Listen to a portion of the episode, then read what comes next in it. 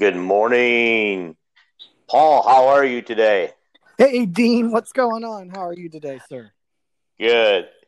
We should just let the people know that you and I are sitting in for Nolan, who's taking the week off, uh, and doing the NHA podcast without him today. But we've got good good thing going. We got Paul today, and and uh, we got, we like Paul.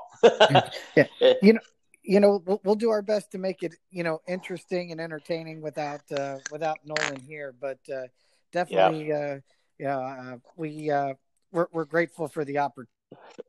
At least I know I am, and and uh, yeah. you know, this this will be fun. So settle in, uh, everyone, and and I'm excited to see where this one goes.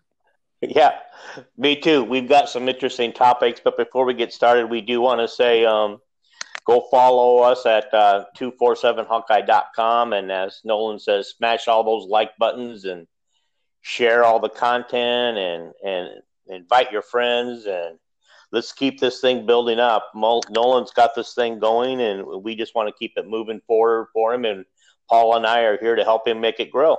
Absolutely. And, you know, uh, however you're listening to us, uh, whether it's through uh, Apple Podcasts or Google Podcasts or Spotify or uh, all, all, the different avenues, please make sure to leave us a five star review because we want other Hawkeye fans to be able to find the podcast, listen, settle in. Um, so make sure you just leave us a five star review and and uh, you know definitely leave us some feedback if you feel so inclined. Yeah, yeah. Well, Paul, I, I, thought we could we could just start. I mean, you know, most people have read up on this or already heard it, but um, I just wanted to, you know, kind of start up with a wrap up of a little bit of the Iowa hoops and um, program, and but I just thought we could talk about a little bit about a lot of the awards that you know that are already starting to come in for our, our guys. Um, you know, not just Luka. You know, mm-hmm. other awards are popping up for other guys. right. Absolutely. So, uh, yeah. well, why don't you give us just a quick recap of uh, what we've got? Okay, so what I've got so far is is we've got um, Luka Garza has nailed his second Big Ten Player of the Year award, his second Sporting News Player of the Year award. Um, so that's that's great. Um, um, Keegan Murray has been named to the freshman team, and what I thought was kind of interesting was under Fran McCaffery, he's not the first. you know, Aaron White, Jabo, Tyler Cook, Joe Wieskamp, and CJ Fredrick have all been named to the all freshman team. And so, what does that tell you about the talent that um, um, is finding out there? He's finding some good ones. Yeah. Uh, r- remind me again, how many of those guys were McDonald's All Americans? None of them that I know oh, of. oh, okay. so, Is that what you, that was your point? Was it not? What's that? that was your point, right? Absolutely, it was my point. The yeah, know, uh, it, it's easy when you're you're Duke and Kentucky and, and UCLA and Arizona, whatever. To you know, you, you go get your your five star McDonald's All Americans, your one and done guys. Uh, what Fran has done um, you know, finding talent and then developing said talent and, and finding the guys that are going to fit within the system. Um, it's very Kirk Ferentz like. Right. That is true. I'm anxious to see um, with uh, Kris Murray and Josh Olegany. Is that how you say this? Oh, I, I, anyway, you know who I'm talking about.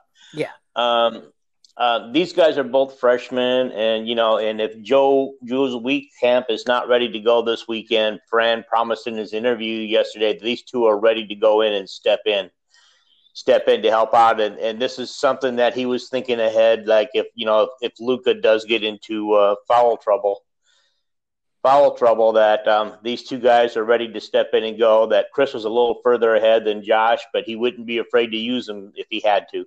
Yeah, well, oh, and you know, I, I had a question on this. I, I, I don't know if we're ready to just move right into th- this particular topic, but uh, you know, Joe Wieskamp averages, I, I, believe it's around 15, 16 points a game. Does that sound about right? Uh-huh. Yes, okay. I, that's I, I didn't look it up, but we know he's around there somewhere. Okay, so let's just say Kenyon Murray, not Kenyon, Keegan Murray. Keegan Murray takes the bulk of those minutes. Now, mm-hmm. Keegan may not be the scorer Joe Wieskamp is. You know, he, he, he doesn't have the three point stroke, and he he probably you know can't put up twenty or twenty five points uh, if given mm-hmm. the opportunity. But I do believe he's worth say six to eight points on the defensive side of the ball, meaning you know two blocks, two steals that would have otherwise turned into baskets. You know, so if we give him credit for say eight points there, uh, uh, eight, eight, points the other team isn't scoring because of two blocks, two steals, which I mm-hmm. I, I, I think he absolutely can get. Uh, and he gives us say eight to ten points. Well, th- that that's we've recreated Joe Wieskamp in the aggregate. Right, and don't forget about some of those crazy ass rebounds he comes up with. Absolutely. You know. you know, I mean, on the on the defensive end, he comes up with some crazy ass rebounds that, um, you know, like the one that pretty much, you know, the players themselves credit that that might have sealed the game on uh, missed free throw, mm-hmm. and you know where he he rebounded the ball and, and he was you know, falling out of bounds and was able to get the timeout as he was falling out of bounds. I don't know if you remember that play. Yeah, absolutely. Players really credit that play with um, with um helping them seal the win. And and that might have been. well, but you know, this is two two different games, very similar situations. Uh, very, two heads up plays. You had the the rebound and then the, the timeout against uh, it was uh, against Wisconsin, and then it uh-huh. was the rebound and throwing it off the guy who was out of bounds against Ohio State. Uh, and so similar plays, both saved possessions, both just uh, these are these are natural basketball instincts that Keegan Murray has that that you may develop, you may not, uh, but these uh-huh. are like fifth year senior kind of heads up plays, and so he, he he's just playing so beyond his his experience and his years. Uh, it's it's it's fun to watch. Yeah, I, I can remember um, uh, at when Nolan and I were talking about who we thought what freshman would play. You know, we thought as long as there wasn't any injuries, we thought it'd be one of the Murray Murray twins because we were going to need some help in the bigs. Yeah, you know, because we we kind of you know we at that time we were thinking, well, what if Luka gets into foul trouble and then um, Jack Nunge gets into foul trouble? You know, who we going to turn to? You know, and so I had predicted one of the Murray twins, but when I went back and looked at my notes, it was Kris who I was leaning toward. mm-hmm. Yeah, I didn't realize that, it, that it, you know I was leaning toward Kris because Kris was more of a big man type player than um, Keegan, and Keegan has proven to be more of a more of a and a three player out there. Yeah, and and you know what what I'm excited about here, we we've seen the team play. We we've hmm. seen Fran make this adjustment now from uh, way too much zone defense to a lot more man man to man defense. Mm-hmm. Um, I think in these one and done situations and having guys like like Keegan and and Patrick and uh, you know we're we're gonna have this length on the court, you know, where I wouldn't be surprised to see us doing some more of the three quarter court stuff, the uh, not not full press, you know, not not full you know pressure like you would see under Tom Davis or anything, but just using that length more throughout the not just after made free throws, but uh, you know trying to uh, speed teams up or or you know create turnovers that kind of thing. So I, am mm-hmm. excited mm-hmm. to see what what'll happen here. It's not that Joe Wieskamp doesn't give us the ability to do that, but in his absence or potential absence, we could see Fran use the tools that he has the to to his advantage. And and in a one and done situation, um, you know, you're, you're trying yeah. to win today. So yeah, you got to win today because there is no tomorrow if you don't win today. That's right. Now from here from here on out, it's it's you know win win or go home. Mm-hmm. So, and, and but you know, um, Go ahead. Go ahead. It does surprise me a little bit um, uh, on the efficacy of the zone defense that Iowa's run, and, and you know when you're playing man, that's easy. You know, we every kid, you know, you grow up, you, you you you know how to guard your guy. Now, whether you're or not you're effective at it is is different story, but you know how to play man. Um, right. With zone defense, it's it's a lot like I hate to go back to football, but you know we always talk about the zone blocking scheme, uh, like Iowa likes to run, and the time it takes for those guys to gel and learn to work together and to communicate and to know what their role is, you know, in the zone blocking scheme or in this case the zone defensive scheme. I am a little surprised that the zone defense hasn't been more effective because of guys like Connor and Jabo and Luka uh, and Joey. These guys have been playing together for for years now. This is a veteran team, and I, I would have thought that from a communication standpoint, knowing what you're supposed to be doing, knowing your role, that they would be better at it. But this team is definitely better playing man to man. Sorry for that. Right, because yeah, and and and that the big thing with that playing man to man, you are accountable for your you know for your actions on that, and and I, you're right about the um, what bothered me the most about the any kind of the zone is that the lack of communication. You can see it on the floor. You know, somebody's always trying to give another one help, but he forgets to go back and, and forgot that there's a man back there in that corner that's gonna gonna be wide open and shoot a 3 mm-hmm. Yeah, that you know? three just stays open when we're in that zone defense. It's just it's almost like we're willing to concede that you know, as well. If if that's if if we're gonna give up something, we're gonna give up the corner three, and if they make it, well, we're just gonna you know congratulate them and and you know inbound the yeah. Ball, you know? Yeah, right. hey, I do want to um, finish these accolades. Um, okay. Joe Wieskamp did make the second team Big Ten, which I, you know, I don't know how many people knew that. Mm-hmm. And um, the the first teamers, I wanted to point out that um, that um, five other people, four other people under Fran McCaffery have made the first team, Big Ten, and you probably know who those are: Devyn Marble, Aaron White, Jarrod Uthoff, and Peter Jok. Mm-hmm. Also, were named first teamers, and so you know, I guess you know, I guess one of the reasons to bring it up is one to kind of just show that hey, this you know this this team has more talent than people realize. It's being developed better than people realize, and and some of the complaints about firing the coach and let's get rid of the coach, it just doesn't fly with me anymore. No, and you know, and, uh, and it's just like you know we don't get paid to coach this team. We don't get paid to uh, recruit. You know, we've got to, as fans, we've got to trust that Fran knows what he's doing. That that Fran absolutely wants to win these games even worse than we do, and so do the players. they don't go out there and go, I don't care what the fans think today. We're just going to go ahead and lose this game. You know, that's not what they do. They want to win every single game they go out there and play. well, you know, uh, Nolan and I talked about this on a previous podcast in, in mm-hmm. relation mm-hmm. to what Iowa State football is going to experience this coming fall. Uh, mm-hmm. When you have a program that has never had to play with expectations or or it's been so long since uh, uh you know uh, when was the last time Iowa came in to a season as a preseason top 5 you know you're you're having to go back to the 1980s and so right.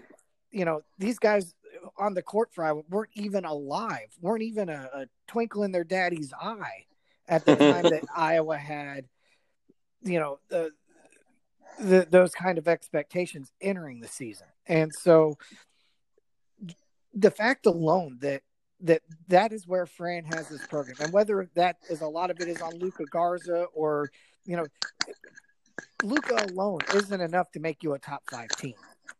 You can't no. put Luka Garza on, uh, you know, on random schools roster in, in, the Atlantic Sun Conference, and they're automatically a, a top five team. That's not how it works. Mm-hmm. Um, and so, you know, we will see. Not only did Fran get the team and the roster to a point where there are those kind of expectations coming into the season, but then mm-hmm. you delivered on them. Look where we are. We're we're at the end of the regular season, and we're we're right where we were projected to be. Right where a lot of people thought we were. in that top five, uh, you know, top ten. What, what you know, we're in that range where we have met yeah. the expectations, and that mm-hmm. we're going to find out a lot about Iowa State this coming fall football. And again, this is something Nolan and I talked about because it's a hell of a lot different when you're the hunted than you are when you're the hunter, and and right. expectations. Uh, you know, if, if if if Iowa were to beat Iowa State early in the year, uh, and I don't see why that's not possible. Um, you know, next thing things could unravel over in Ames pretty quick because, uh, you know, confidence and, and, and expectations and pressure and, and those things are different. Those things are different when you when you haven't been in that position. Oh no, absolutely. Um, you know, this is new for Iowa State. I mean, I think I don't know. I don't even know.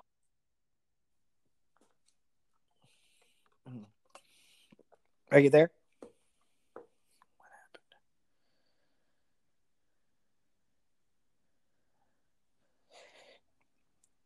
Dean, I can't hear you anymore.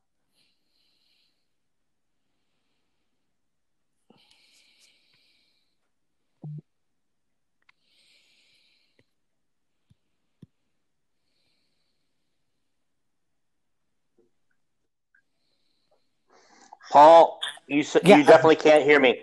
Can you I hear can me? Hear you now. I can hear you now. Okay, all right. It seems to be my phone. it seems to uh, no. It it usually holds up during the whole podcast, but this time it, it faded back to another screen. So I'll keep a closer eye on it and make sure it goes right back to the anchor screen. okay. I heard you the whole time, by the way. So oh, we'll just we'll just keep we'll just keep moving. Um, sorry for the okay, technical so, uh, issues, folks. Hope you stuck with us through all that. Yeah, uh, right.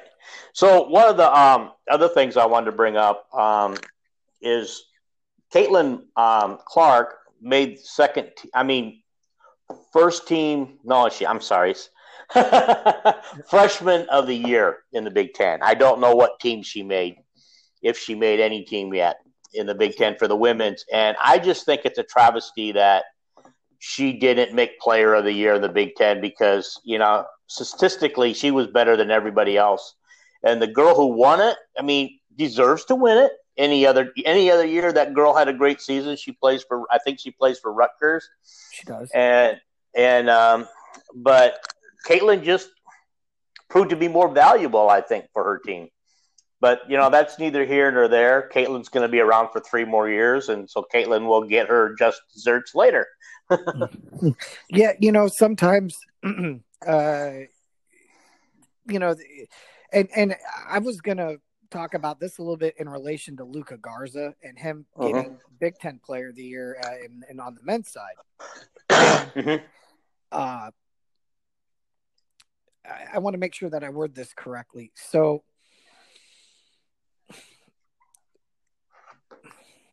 I I I want to say that whoever does the voting for that, if it's the media or the, the coaches or, or, or whatever, they got it right with Luka.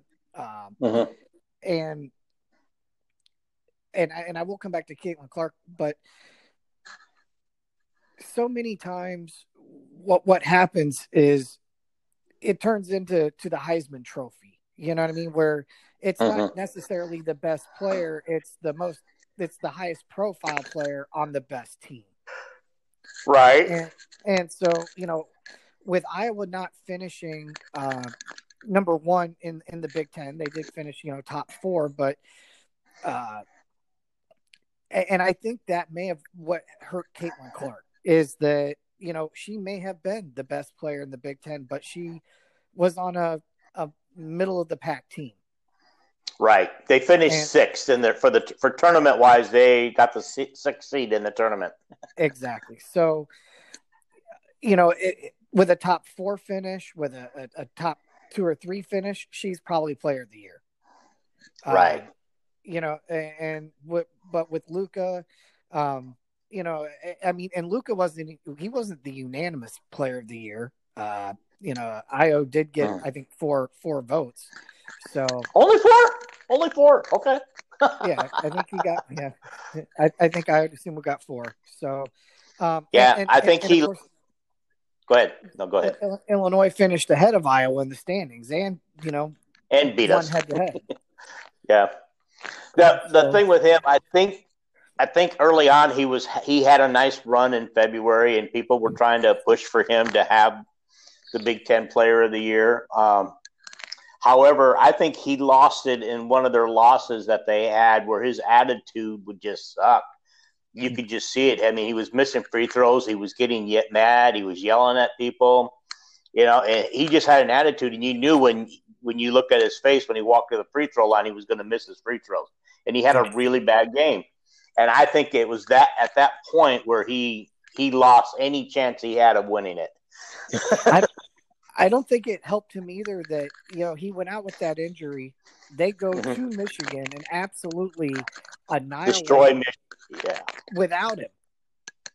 And and how are you? You know, so you look at that objectively and you say, well, you know, it, it, yeah, he's a very good player and, and his value is definitely there. But I mean, uh, you know, Iowa's not going. He, you know, they're they're not going to anyone in the big. They're not going to Penn State without Luka Garza and and playing like that. No, you know, um, you know what I mean, like. Yeah, um, well, I think we've shown shown throughout the season. And one of the, I think the things that I've noticed through the season is is that we do have other options when Luka can't when Luka is so strapped for getting to the the hoop, you know, and you know when he has a bad game like you know now we're saying like 16 18 points is a bad game for him. If he doesn't get 20, he's had a bad game. right? no, good game for most players, but bad game for him. And you know, so I think even one game this year he had less than ten. I can't, I think he had eight at one time. He did. I could be wrong. Okay. You're, you're absolutely right. Yeah, he had a game where he he, and you know, you go back way back to uh, the Iowa State game where he basically had to sit almost the whole first half in foul trouble. Right. And, oh yeah, and that's that we just destroyed Iowa State, and that's when I said I think we proved today we don't need Luka isn't a one man band or Iowa's not a one man band. That's right. So yeah. But what else do we have, have on the topics here? Okay, well, one of the things that before we move on from the hoops, we had a couple of other things I wanted to go. One would be kind of a fun, fun one, but I kind of wanted to see what you thought about Greg Gard and the and his attitude at the end of the game. And as far as I know, he has yet to be fined for his comments about the officiating at the end of the game and the so-called um, uh, Brad Davison rule. well, okay. So my first thought on that is, um, those refs are awful. They they were terrible. Um, and uh-huh. you know the fact that that Iowa won that game d- doesn't negate the fact that they were bad. I mean, they spent as much mm-hmm. time watching the game on TV as I did with all those reviews. That, Oh, I know it. The last uh, minute took 20 minutes to play. How when was the last time that happened, huh? Yeah, I mean that's just ridiculous. And I think it was Donyell Marshall who was who was the color guy on the game, and he was saying, "Look, you get into these situations like they they they were reviewing the the who mm-hmm. touched mm. it last, and it took five minutes for them to determine that it you know it was going to stick with Iowa um, with mm-hmm. the call they made." Um, and he had said, you know, look, why, why can't we just jump ball this thing? Or in the case, you know, college uses the the possession arrow.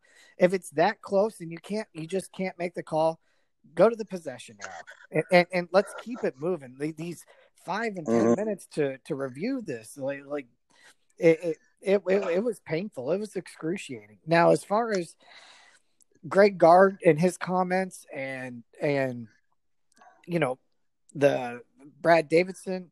first of all, that guy is a punk.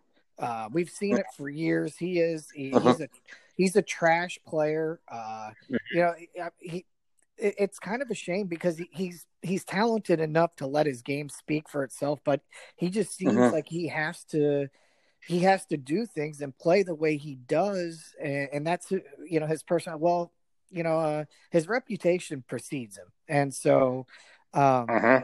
and I don't have any problem with Gard sticking up for his kid, for his guy. You know that that's his player. And um, as far as calling out the refs for being trash, uh, yeah, I mean, look, they're not above reproach. So that, no. uh, if they do a trash job, uh, they they I don't I don't have a problem with a coach saying, "Look, you the refs were trash tonight. It is what it is." Right. Now, but you know, go go ahead. No, I was just going to say, um, but on that particular play we're talking about, they called a double foul. One of them was a flagrant, and the other one was just a normal foul. Foul on one one for each team. Um, how can you call a foul one way, but you can call it two ways? You can say they both fouled each other. Did they both hook and hold each other to the ground, or what did they do? You know, I was trying to figure out because when I was watching the replay, at no time did it look like, and I believe it was Keegan. Um, did it look like Keegan was um, committing any kind of a foul the whole time?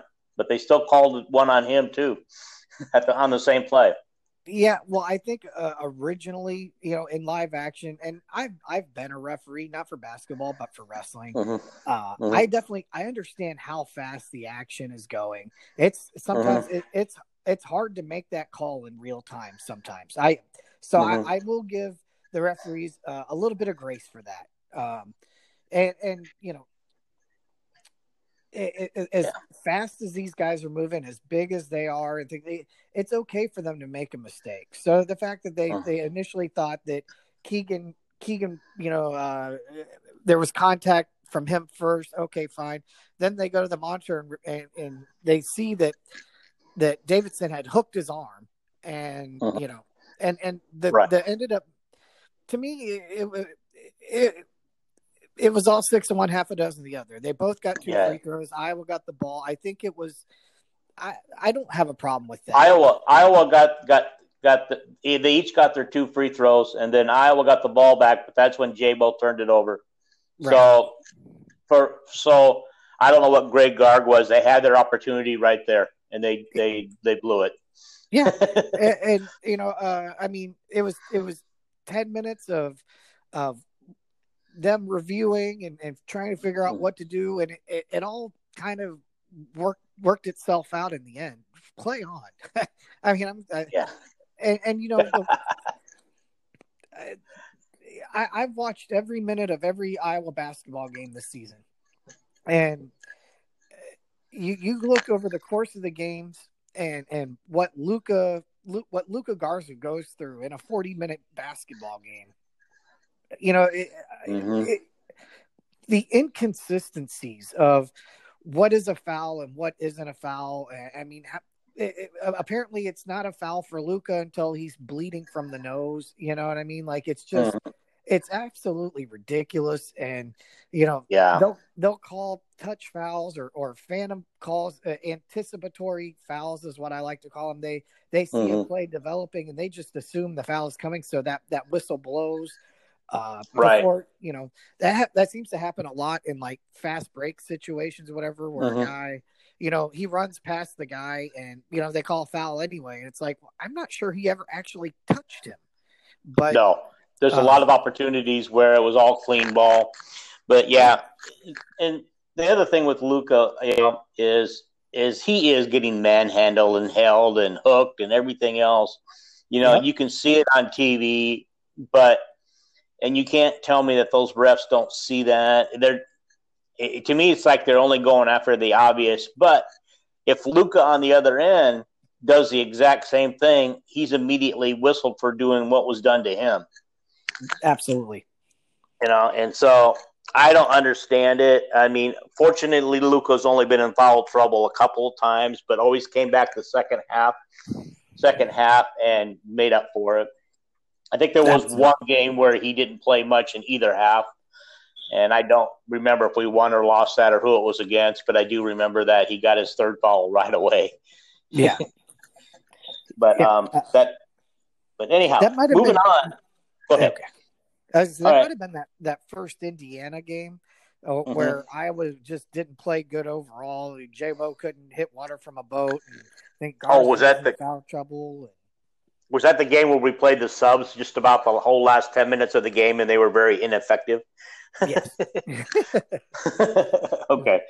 Um, yeah, our subs, you know, we love our subs, but sometimes they just don't, You know, sometimes they're they're more for defense rather than scoring purposes. And if you need scores, they're not the group to have on the floor when you're looking for a bucket. Well, you know, every now and then these guys that get paid, you know, millions of dollars to coach and, and to win mm-hmm. basketball games and football games, they know the difference between a, a, a, first team and a second team guy on their own roster. I'm just saying. Right. Mm-hmm. Yeah. No, that's that's true. Um, no one wanted us to talk about what we thought could be our starting five for next year. Do you have a starting five in mind, or does that take you off of the? well, man, the, the, that starting it's really hard to to look at that until we really know. You know, who, uh-huh. is Wieskamp coming back, or is, is he gone? Um, I'm going to go on the assumption that he's gone. When I put yeah. my five together, it's going to be without Wheezy. Um, okay because I don't think Weezy's coming back. Um, I everything I'm hearing, he's even more NBA material than Luka, and the scouts are high on her, high on him more than they are Luka right mm-hmm. now. And so I, I, think it's unfortunate, and I hope that um, Weezy's able to get back out there and play this weekend.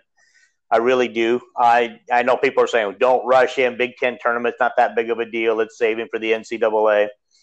But um, if their goal is to truly, like Luka said, if you really believe Luka that they that they're taking this serious and they want to win the Big Ten tournament, that they're not taking anything for granted, then then we need Weezy on the floor. Especially if you know what, what it looks like Wisconsin will be our opponent again for the third time. That's going to be tough to beat them a third time. Yeah, especially, well, especially after what happened in this last game. Yeah, well, I, I I frankly I believe Iowa is just better than Wisconsin is. Uh, so I, I, don't worry about beating them a third time. You know, you know who has trouble beating teams three times? Teams that aren't three three times better than somebody else. And I think Iowa right. is. So, uh, yeah. But uh, why was that game that they allowed that game to get so close after getting up by twelve? That game just got super close again, and of course, then you know Wisconsin had the lead until the last couple of minutes of the game where we actually, with the help of the referees, we were able to get the lead back. I don't know if it was with the help of the referees or not. You know, how about this? Don't don't hook and hold. Don't don't do the things that that mm-hmm. force the referees into those situations. Uh, and and I don't think either team, I, I, both teams were saddled with with those breaks in the action too. But at the same time, mm-hmm. uh, you know, good coaching uh, prevailed, and um, you know, at one point, I think Wisconsin, I, that this was off of the the they got the jump ball off off the inbound from Jabo, and uh, um, Wisconsin inbounds the ball. They they get up a three, it misses. Garza rebounds and uh, uh, gets it over to Jabo, and and Jabo knocks down the free throws to kind of seal the win. Um, look down the street. That that's what senior teams are supposed to do. They're supposed to make game-winning plays in mm-hmm. crunch mm-hmm. time. Right. It, it, I absolutely agree with you, but you know, it's like the loss, the two losses against Indiana and the loss against Minnesota just baffle me because I thought our leaders, I thought our senior leadership finally learned their lesson, and you know, our old juniors, you know, finally learned yeah. their lesson.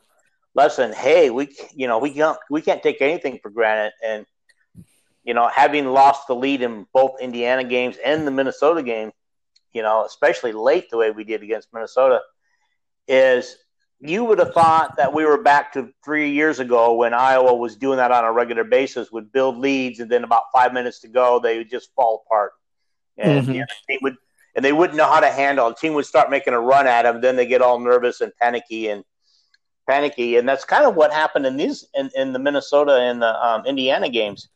You know, and honestly, I'm still mad about losing to Illinois in the first Ohio State games because we had those games won too.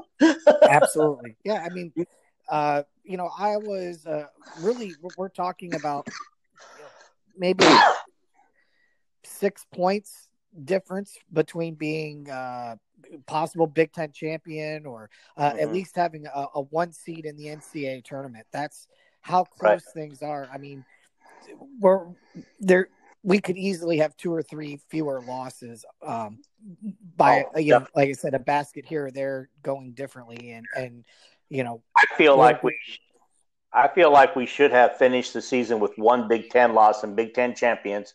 I mean, Michigan destroyed us. I mean, I, I, there's nothing you can do to, to, convince convince anybody that we should have won that game because we didn't. We didn't even come close. right. And um, you know, of course, Gonzaga game in the non-conference. You know, um, yeah, we had to make a run at the end to make it closer than the game really was.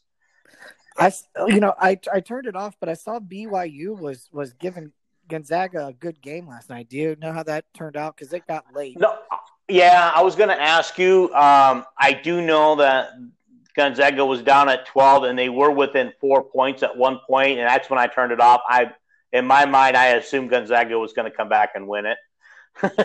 yeah, I'm, I'm, guessing they did. Um, I mean, I, I, saw just a couple minutes of the second half, but like I said, th- th- it was about eleven o'clock last night when I turned it off. Uh, so uh, anyway, let's get back to um, you said you had put together what you think would is a potential uh, starting five for next year. Yes, I did. Um, I did this without Wheezy, okay? Because I'm going to assume Weezy's gone. Okay. All right. So um, my starting point guard would be Joe Toussaint. I mean, he's going to finally get his chance. Now he needs to step up to the plate and do it. Um, but he, but he also has Ulis and um, uh, like Perkins, you yep. know, just dying to get that spot too. Okay, CJ will be at his familiar number two spot.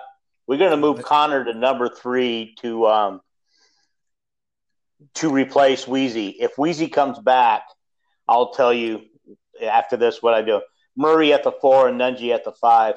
If Wheezy comes back, Wheezy will take his third spot, and Connor will become our point guard.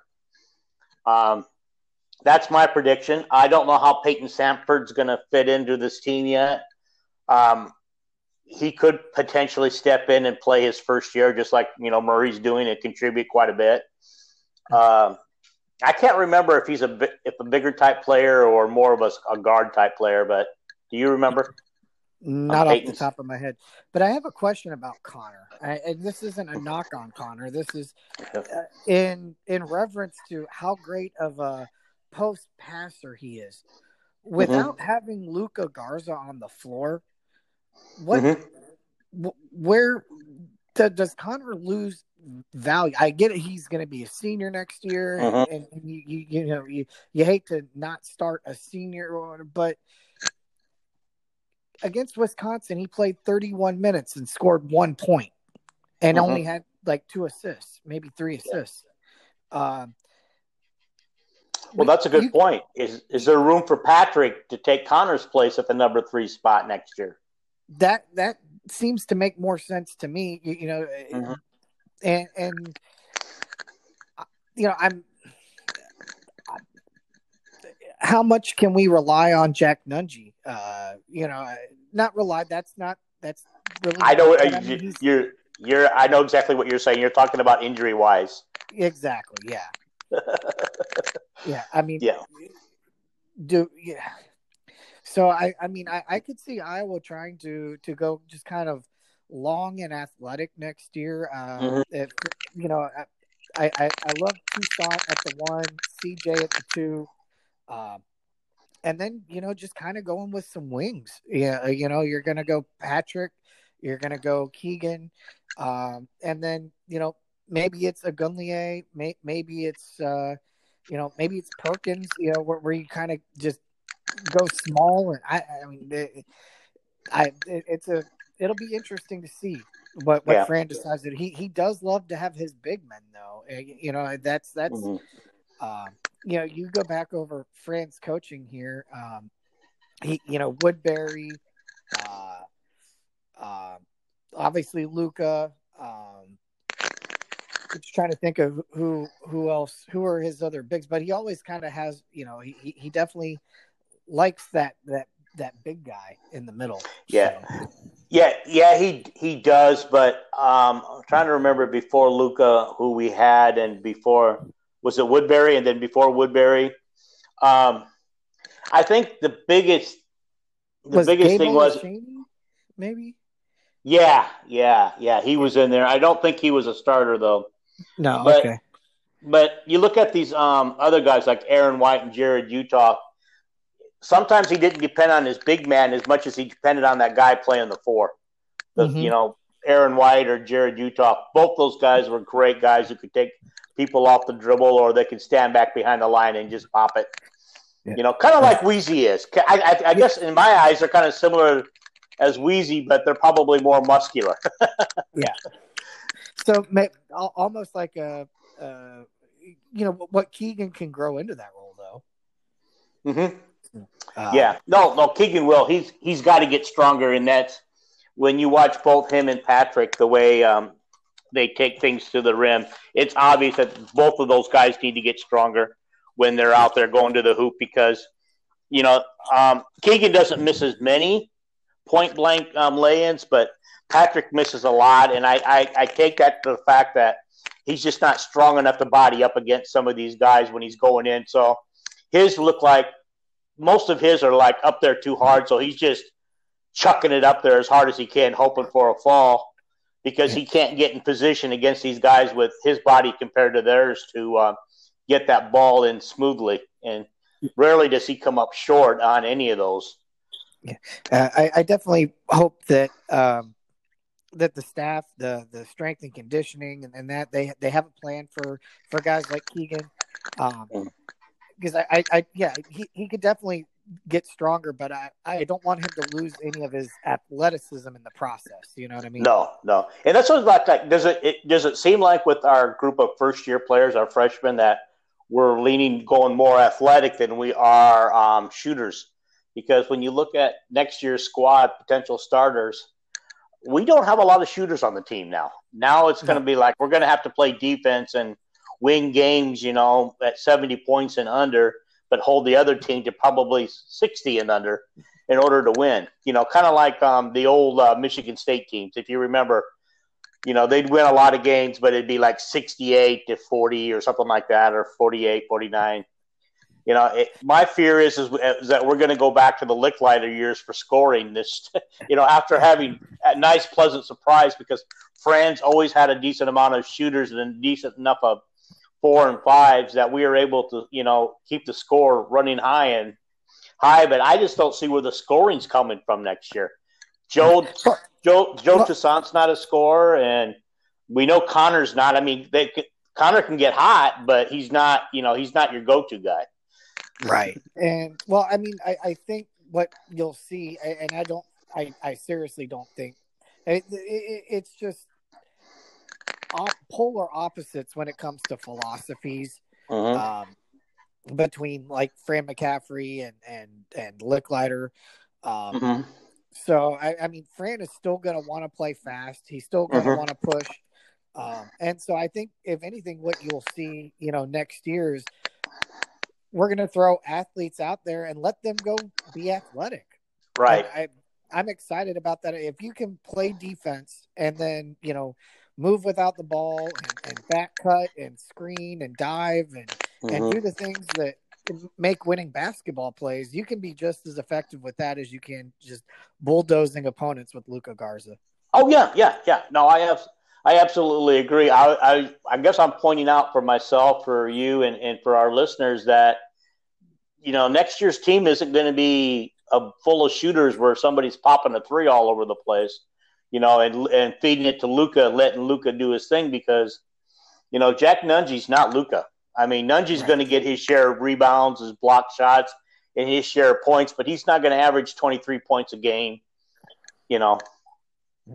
Well, let's just say, for the sake of argument, that because uh, I think I think Joe is either married or engaged, Joe Wieskamp, to one of the he is, yeah, players. no, he is engaged to a former women's basketball player. She is no longer with the program. She graduated. However, his future sister-in-law plays on the team right now. okay. Yeah. I, I, mean, and, and I don't know, if, you know, how, how desperate they are for, you know, money and, and how, I know, but, you know, Joe, Joe may be thinking, Hey, you know, I've wanted to be a Hawkeye my whole life. I want to mm-hmm. get my degree from the University of Iowa. Mm-hmm. Um, you know, maybe playing as a senior is important to him at this point. And so, uh, you know, long story short here, on, on the off chance that, that Joe Wieskamp does decide to come back, that, that well, you know, there's a shooter. Yeah, there's a shooter. No, and, and if he does come back, that's his team. He absolutely yeah. has to take charge. Um, and you know, like like he's been doing of late. I mean, he, not every game has he been successful, but just taking charge. I mean, you know, you remember how last year where he seemed to disappear in games, especially in second half mm-hmm. and and um, late in the season. But but you know, this year, especially the last seven or eight games since they switched to the man defense, he just seems to be more active. Um, he's willing to take in and, and, take a drive into the hoop and mm-hmm. um, and try to do it. I mean, he's not been successful, but I think the amount of points he's been scoring lately says says that yeah, you know, I'm finally learning how to take people off the dribble and go to the hoop if I if my three shot ain't there and so now they got to guard me both ways. So that's the reason why, you know, like he started the game five for five, you know, I think four of those were threes, right? Yeah. Well, and, and you know, let's also not forget that when you've got a guy like Joe Toussaint out there running the point, you've got a guy mm-hmm. that can create off the dribble, that can that can drive mm-hmm. to the basket with with with real success. You know, he's a threat mm-hmm. to do that. Right. Um, getting into the lane, collapsing a defense. Now, now you've got outlet shots for you know whether it's C.J. Mm-hmm. Frederick, whether it's a Wieskamp, whether it's Keegan Murray. All, all, all those guys can knock down open looks. Um, yeah, they can. They can. The thing is, is with Joe that scares me is at, uh, looking more and more at it. He's playing with his head down and he's dribbling into trouble, mm-hmm. and he's not always looking up to see where his open guys are you're supposed to dribble into the lane and then pop it back out if the, if if you know because you're not expected to go up and lay it in against a big man.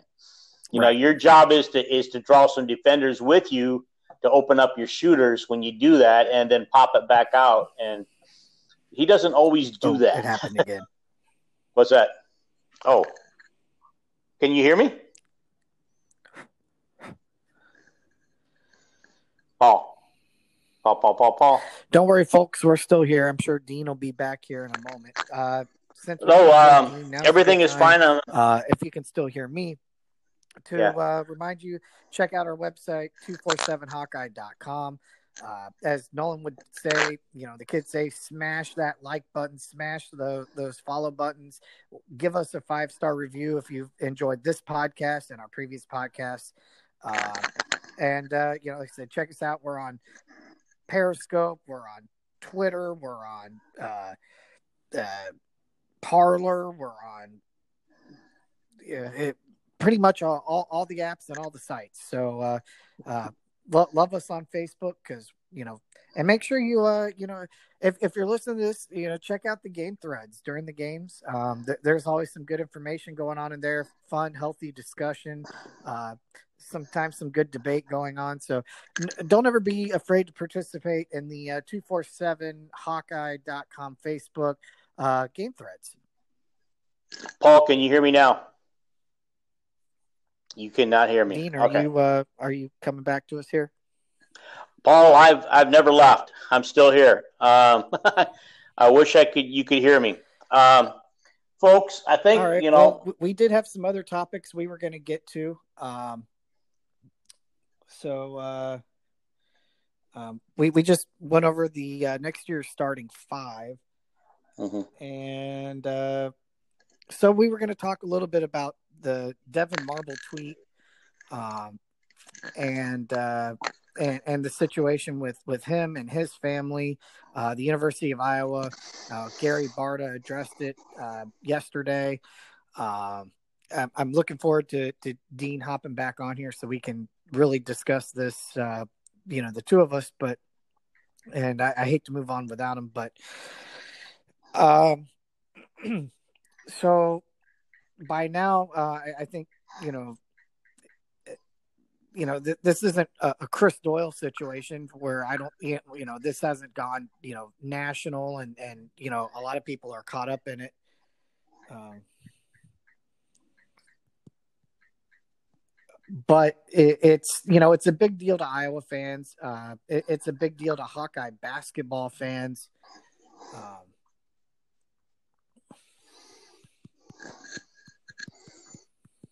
Paul, can you hear me yet? And uh, you know, so that that's you know, in a nutshell, uh, it seems as though Iowa, you know, very quickly, uh, immediately following, you know, the Wisconsin game, Iowa's last regular season game, uh, Fran let Luka Garza know that his jersey would be retired. Um, and uh, prior to that, it, it, it, seems now now since that happened, uh, Devyn Marble uh, tweeted out that uh, he wouldn't watch any more Iowa games, would no longer support the University of Iowa, and um, that, that you know be, because he he's upset. Uh, he wasn't happy with something, but he didn't specifically say what uh, in the tweet anyway. But it's been uh, pretty well inferred that he was upset about uh, his father's number and his jersey not being retired. Um, to that, uh, you know, I did a little research on this, and, and Dean, I really hope you can get, excuse me, get back on here.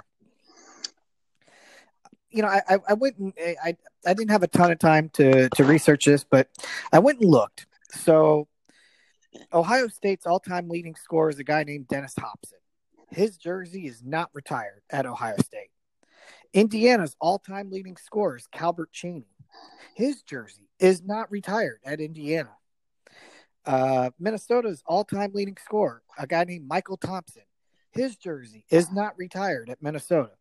Michigan's all-time leading scorer is Glen Rice. His jersey was just recently in the last couple of years retired at Michigan.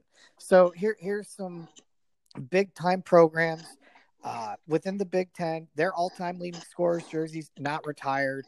Um, there's more to it than that. There's just and, and I think uh, Gary Barta referred to that yesterday in the press conference that the reason that um, Roy Senior's jersey was never retired was he didn't meet the criteria that was set up.